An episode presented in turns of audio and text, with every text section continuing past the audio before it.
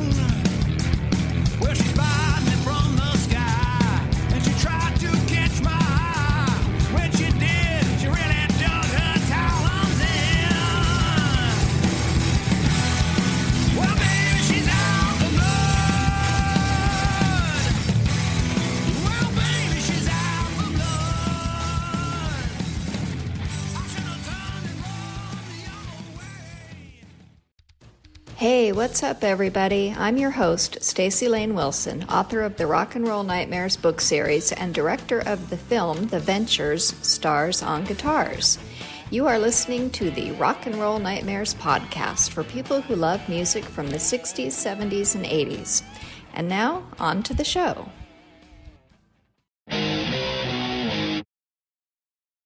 My guest today is Oriel Collins, a longtime Yay, collaborator of mine. Yes, uh, uh, we first met at a comedy club in Hollywood, and and I could have sworn you were on stage doing an act, but you later told me you weren't. so I'm just like, oh, maybe she's, you know, it's just your sense of humor and your charisma that made me think that. Anyway, Oriel is a punk rock historian and a true crime buff, and that's what we'll be talking about today. So welcome to the show, Oriole. Thank you. Very glad to be here. And I remember that because we had known each other for a while. I want to say maybe a couple of years. When you introduced me to someone, you said, Oh, Oriel was up on stage. And I was like, Wait, what? No, I wasn't. I was in the audience. It was Um, all an illusion. Well, you must have been saying something. I remember- thought you were one of the comedians. There was a girl that looked very similar to me. and We both had short hair. What And mean when I had that sh- like you? Oh no, You're no, one of that- a I get it all the I get, I get it all the time. You'd be surprised when I had that short haircut. I, people would stop me. Oh, you look just like my granddaughter. I mean, just random, Oh, wow. random. I look like everyone to someone. I mean, it depends on the haircut. I Mm, I think it's the haircut. But um, Well, yeah, I mean, well, you yeah, I'm in very the, glad. in the fashion industry, and I guess you know that's that's part of Yeah. look, that sleek short hair. Oh, my career, I would, I think because I was into punk rock and doing all the DIY clothing, yeah, I taught myself to sew, and that kind of segued into me getting into fashion. I really think that's a whole rock and roll is the whole foundation for me getting into my career. The punk rock aesthetic is pretty. Yeah. And there's also a DIY, but there's also a high fashion aspect when you think of Vivienne Westwood. um, Oh, designer who definitely. you know, she dressed the Sex Pistols, among others. Um, what did you first think when you saw the punk rock aesthetic, and when did it go mainstream, in your opinion? when I first saw it, I was like, what, you know, I, I had, we, I had seen a couple people and I lived in the Bay Area when I was a kid. And I, I, whenever I would see people like that, I just thought they were so glamorous looking. And then we moved to Iowa in the middle of nowhere. Oh my God! And I remember I was, I was so upset because they didn't have MTV. It wasn't even an option.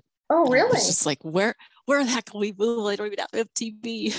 you know, MTV used to be just it for everyone. hmm And uh, because we didn't have it, I, I would stay up really late until two or three in the morning and catch the show called Night Flight. Do you remember that show? I sure do. know. I say, yeah. So they had a lot of punk rockers on there, and here I am in the middle of Iowa, nothing around, no punk, no no scene, no anything, and I would just be watching these shows, being like, "Those are my people. Where are they?" You know, I just thought it was so glamorous. And um, then we moved later, around about an hour outside of DC, and that's when I really met people and got into it. And as far as it breaking, it definitely went mainstream in 1991 with the Seattle sound, you know, Nirvana's Nevermind bumping Michael Jackson's off the top number one spot. That was just a sure sign that we were out in the open. It had been underground for so long and then it went mainstream. And it was kind of bizarre, you know? Yeah. You could I feel mean, it building beforehand, like something was more and more awareness, but then all of a sudden it was just boom. and then that made it like I think grunge made it cool to be mainstream, you know, whereas before it was like, oh, Yeah. oh, you're selling out kind of thing. It, it grunge to me, it was kind of a more of a media invention. There was no such thing as alternative. There was nothing like that on the radio. They invented those terms to market kind of just an evolution of punk rock. Hmm. Um, you know, definitely got more polished and and everything, you know, but it, people don't they think it's just out of Seattle. It really wasn't. The DC scene, you know, was really everywhere was kind of emerging into this combination of heavy metal, sludgy guitars, but the punk slowed down a little bit. DC was highly connected to Seattle. We had a, all of those tapes of the bands before it was released. I think it because of the Dischord label and the Sub Pop label, but Sub Pop, that guy had like an English journalist come over, so he got more kind of making his brand, bringing it out to the public like that when he brought the journalists over and Ian MacKaye and Dischord. He didn't want anything to do with that, so you know it was it was marketed definitely. Yeah, I mean, I love grunge. You know how much I love Nirvana, but I'm not mm, really Yeah. into, you know, I'm not into punk too much. I like a couple of the Sex Pistol songs, of course. Who doesn't Yeah. God Save the Queen, and you know, but I'm, I'd say I'm more like punk light. I say that in quote marks. You know, I like the Ramones and Yeah. Blondie and bands like that. But um, there is kind of also like um, an underbelly to punk that's kind of negative with the skinheads. And, you know, I don't personally want to be slam danced at a concert. I mean, what kind of Right. attracted you to that aspect of the punk movement? Or was it something different Well, that- young woman? that's it, I, I like that you brought that up because I think people see it's called hardcore. The skinheads, so the you know that it became more of a uniform and it became more macho and masculine. But the original punk sound, it people would be surprised. You could find you'd be like, oh, this is punk. I mean, the Go Go's came from the punk rock scene and so it was more like art house music so that it, it was more inclusive there that was it was the only thing i had ever found that told me i'm equal everyone that comes to that door equal. You could be blue purple yellow white black you know it Yeah. wasn't about division. It was more like we're kind of you know considered weirdos.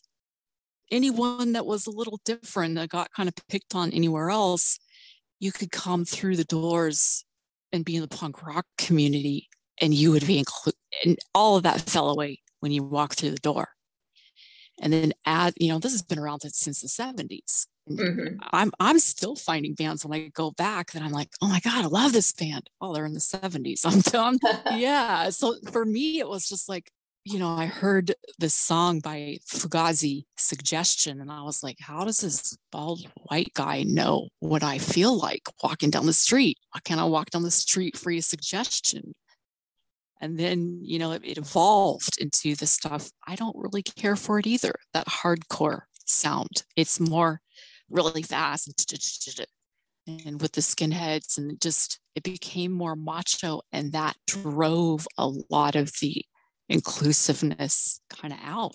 I didn't want to go be slammed either, you mm. know. like so- you've been, you've done crowd surfing and stuff like that, right? Oh my gosh. Do you want me to tell you? I had I had not been to a show for a while. I mean, it had it today and then I was like, oh, it's over. I'm never gonna be in that again. And you, know, you go to the Whisky and stuff like that. And there's signs, no stage diving, like it's over. And then I had a chance to see TSOL in Orange County. I forget the club down there. I had no idea what I was going to see. And the show starts, and I'm like, oh my gosh, everyone is out. You know, there's a pit going on. People are jumping in. And I was just so transfixed. I just went in. And I'm like, you know, I'm shouldn't I'm a little like, you know, getting to they're the age, you know, I shouldn't have been out there in the with the kids. And I promptly get knocked over. My phone goes skidding across the floor. I'm on Oh my, my butt gosh. and I'm like, oh my God. But the, it it it really is when you're involved. It's like I was being picked up by by like five kids, and here's your phone. And I'm like, oh, this is so nice. But then I'm like, dr- you just kind of swirled around and against the wall, and I'm like, I got to get out of here. And I I just reached my arms up to the people. There's kind of a half tier, you know. They pulled me up out of the pit, and that ended up being the best place to watch the show. It was just almost front and center. And right next to me, it opened up. So these kids were all launching themselves into the pit to my left. And so I'd help them up there and just throw them off. It was so fun. I mean, I just, that energy was there again. It was just fantastic. And I, I didn't think I'd see it again, but yeah. So the next day, I'm like, God, my arms are really sore. just Oh, throwing kids off the Geriatric all night. punk. no. yeah, geriatric punk. I'm like, what are you doing? But it, you know, you just, I felt like I'm like, I'm my youth again. It was just a great feeling to see it, that it's still in little pockets alive, you know? Well, you've seen it from the other side because I know you've um, performed in some punk bands. Oh, yeah. like? What did you do? And, and Oh my gosh. So I was in the DC scene and um big fan of it has a to me it has a distinctive guitar sound. Just a lot of my favorite bands. That was my introduction in that area. And after moving to LA, I just I'm like, I'm never gonna meet. And it took me a while to meet any musicians. I lived in LA for 20 years and I had gone out to see my friend's band and I'd wanted to play for a while. I just, you know, didn't think I would meet anyone. And at the very end of the bar, and that's the only open stool, is this. I mean, he wasn't to me, but I could see why he may look intimidating. This big black guy. He's got the studs and the chains, and you know, and I was just like, I want to go sit by that guy. of course you did. I was like, that's, you know, uh, he was all dressed up like that. So I went over and I sat down next to him and he looks at me. He's like, name's, I thought he said Frank. Name's Frank. I'm like, okay. He's like, you want to go outside and smoke? I'm like, no. Like, I just got here. I want to see my friend's band. And he's like, whatever, this band sucks. And he gets up and leaves. And I was Oh, like, man. okay, that was a colorful character. And I got my back, you know, I'm ordering my drink, and all of a sudden I hear from the stage the DC guitar. I, I whip around like, what the heck? It's the guy. And he's on stage, you know, he just got done saying the band sucked. And he, it was it was Fred- really punk rock. it, yeah.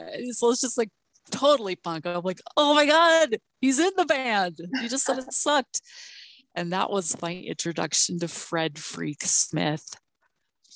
Just one of the best guys I've ever known. And uh, I was in the studio with him two weeks later. We were practicing and just getting to play with someone like that. It was just amazing musicians know what I'm talking about. You get into a groove, you don't have a conversation with your words. You kind of fall into this groove and you can hear what where it's going to go.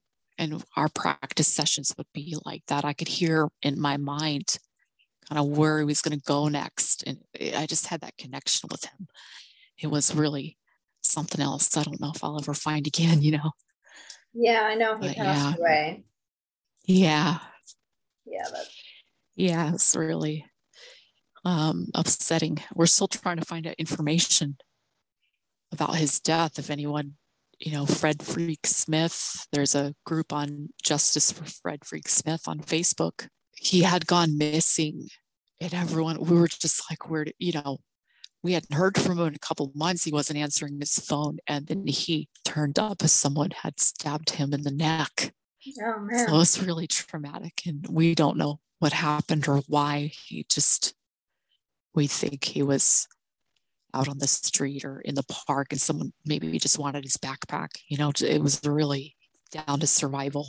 I do want to talk kind of about the, you know, the poster boy of punk, Sid Vicious, because he lived so Oh, yeah, yeah. died so strangely. I mean, you're Yeah. a true crime historian, so I'm kind of curious to I know. definitely. So his mother actually shot him up with heroin. Is that true to kill him? Oh my gosh, and you're getting that from the final 24, Sid Vicious, right? Of course, I've read all about them and seen all the documentaries, and uh, you know, I think that's probably accurate. The thing was, is the cops always hated the punk rockers. I mean, when she turned up stabbed and then they arrested him, it was just like case closed. They didn't do any work. Nancy, yeah, Nancy Yeah. Spungen, and she turned up in the Chelsea Hotel and had been stabbed in the stomach. Sid was just, he didn't know what the heck was going on. And they just took him in. He was there. And then when he was overdosed, apparently, they were just like case closed. They didn't do anything. But it's it's highly unlikely that he he murdered her. I mean, they really did not do anything. And um Sid and Nancy is just kind of if, if they're younger viewers, she's kind of like the the a version of Courtney Love, like the you know the '70s version of of Courtney Love. And she was even uh, in Sid and Nancy that movie. She played one of Nancy's friends in the movie. That's right. But you know the band hated her, and she's blamed for getting Sid hooked on heroin and breaking up the band. And they tried to kidnap her when she came to England to meet and met him, Malcolm McLaren, the manager of Sex Pistols, and some of the band like drove by and pulled her into a car and tried to stick her on the plane to get her back to back to the US and away from Sid, but that didn't work. And you know, because Sid's mom was a junkie. And maybe sometimes when you are raised and you you equate certain things with love, that you're just raised a certain way. And he probably was attracted to her in a certain way. His mom was a junkie, you know. It's kind of unlikely she got him into it. He probably had it, you know, from his mom. And when I saw that, it made so much sense. I bet she did because the thing was, is you know, how selfish. She used to use him as a drug mule when he was a kid to go get her stuff for her. And Yeah. you know, he, he if he had gone to prison, he may have cleaned up and had a Right. Chance. And she, like she kind of Yeah, just he didn't stand a made that decision and that that was what she thought exactly she she thought he's not going to make it in prison he's you know he won't do well. Maybe uh, you know but she doesn't know. She kind of just took that away from him. So Yeah. she she felt and i think it was down to her. She didn't want him to leave her. And so he she made that choice that death was preferable. Hmm. I, I just don't see him being you know he was really not over nancy being murdered but you know he may have had a chance if they just sent him to prison. I mean we don't know what would happen. He was just he was they got released him on bond and he was gone. So and so young. that was really so young. And you know she doesn't know if he's going to be life in prison. He may have gotten acquitted. They really didn't do an investigation. And there is if you you love documentaries there's a documentary called who killed nancy and it kind of raises the question that it more than likely wasn't sid even though the punk movement didn't last that long, I mean, when you think about it, it really only had a, a, a burst of popularity for a very short amount of time, but we're still talking about it to this day. Um, why do you think that punk was this legendary music movement that burned out so quickly but left such an Um, impression? To people who are in it, it really hasn't ever burned out. I mean, it may have burned out to the popular culture, but we didn't want it to go popular in the first place. You know, Right. it's, it has been uh, something that it, it, it evolved in the 70s. And with the exception of a few artists, the Ramones, Iggy Pop, you know, the, the bands you had named, they especially in, on the west coast the labels were just ignoring the music. So it became the you know the people's music. There was no one telling you how to how to look how to sound. And that kind of when you have a movement that's underground like that and it's that's why it's so diy because there is no money in it. You don't expect to be famous from it. You just you expect to be able to to to make a, a living out of it and have a scene there. And honestly i think the fact that it became mainstream is kind of what killed it. But if you look it's everywhere now. I mean you never used to be able to go. People people don't understand because it's ubiquitous. Tattoos colored hair piercings. You did not see that stuff. Even up to 91 there You're wasn't anyone walking around with anything um, my roommate maybe 89 or 90 got her we she got her nose pierced just a little stud nothing else. I mean we didn't dress. She well she didn't really dress like anything you know?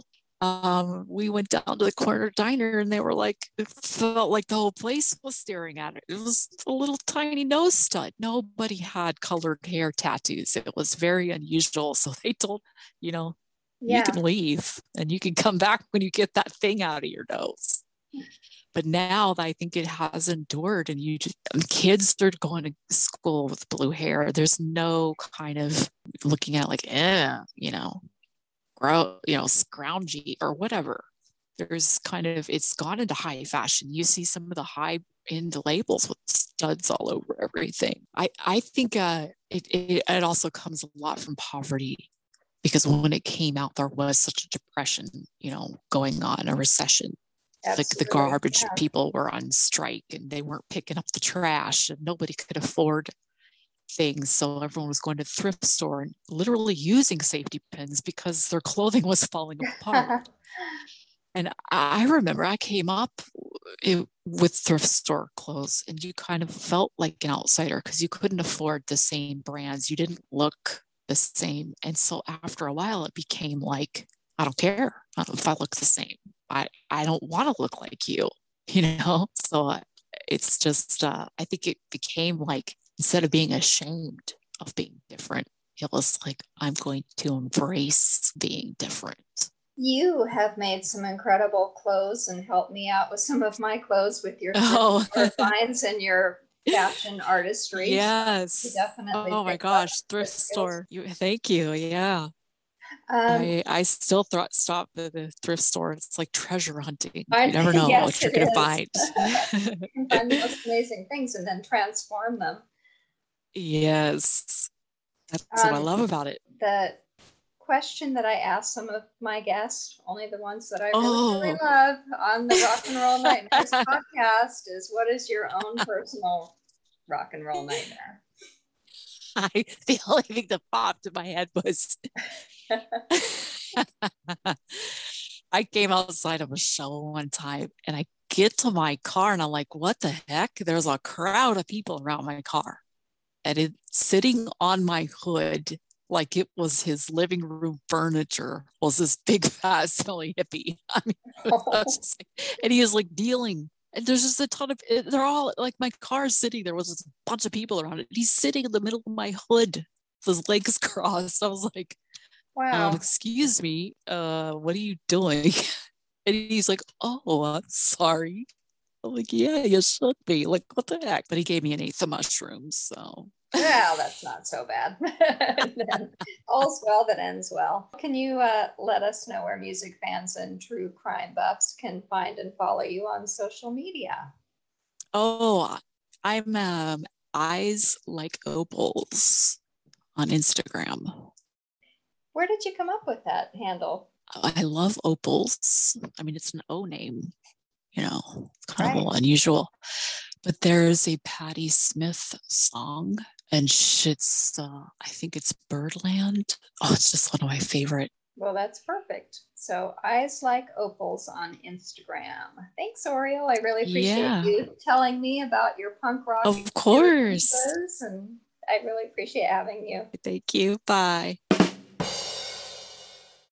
As always, before I close the show, I'm going to share a paragraph from one of the Rock and Roll Nightmares books. This is an excerpt from the nonfiction edition, and the chapter is Flirtin' with Disaster. On the night of May 3rd, 1974, a brash, drunken young rock singer by the name of Bon Scott made quite an entrance through the windshield of a van being driven by 17 year old Lee Morgan. It was a rainy night in Australia's Port Adelaide northwestern suburbs, and when Scott's motorcycle hit the fast moving vehicle, he torpedoed through the thick glass, losing numerous teeth, breaking his collarbone, and slashing his neck, missing the carotid artery by just a hair. Bon was in a coma for three days and spent almost a month in the hospital. Meanwhile, the teenage driver, who was actually a fan of Bon's band Fraternity, was charged with not giving way, but he was acquitted in court. It was absolutely horrifying. Then I was reading in the Sunday Mail that it was Bon Scott. I couldn't believe it, Morgan said in an interview some 40 years later. In a timely twist of fate, Bon's injuries kept the singer in Adelaide long enough to catch the attention of a band in need of a singer. That band was ACDC, and before long, Bond snagged the lead singer crown from glam rock and Dave Evans, and the rest is heavy metal history.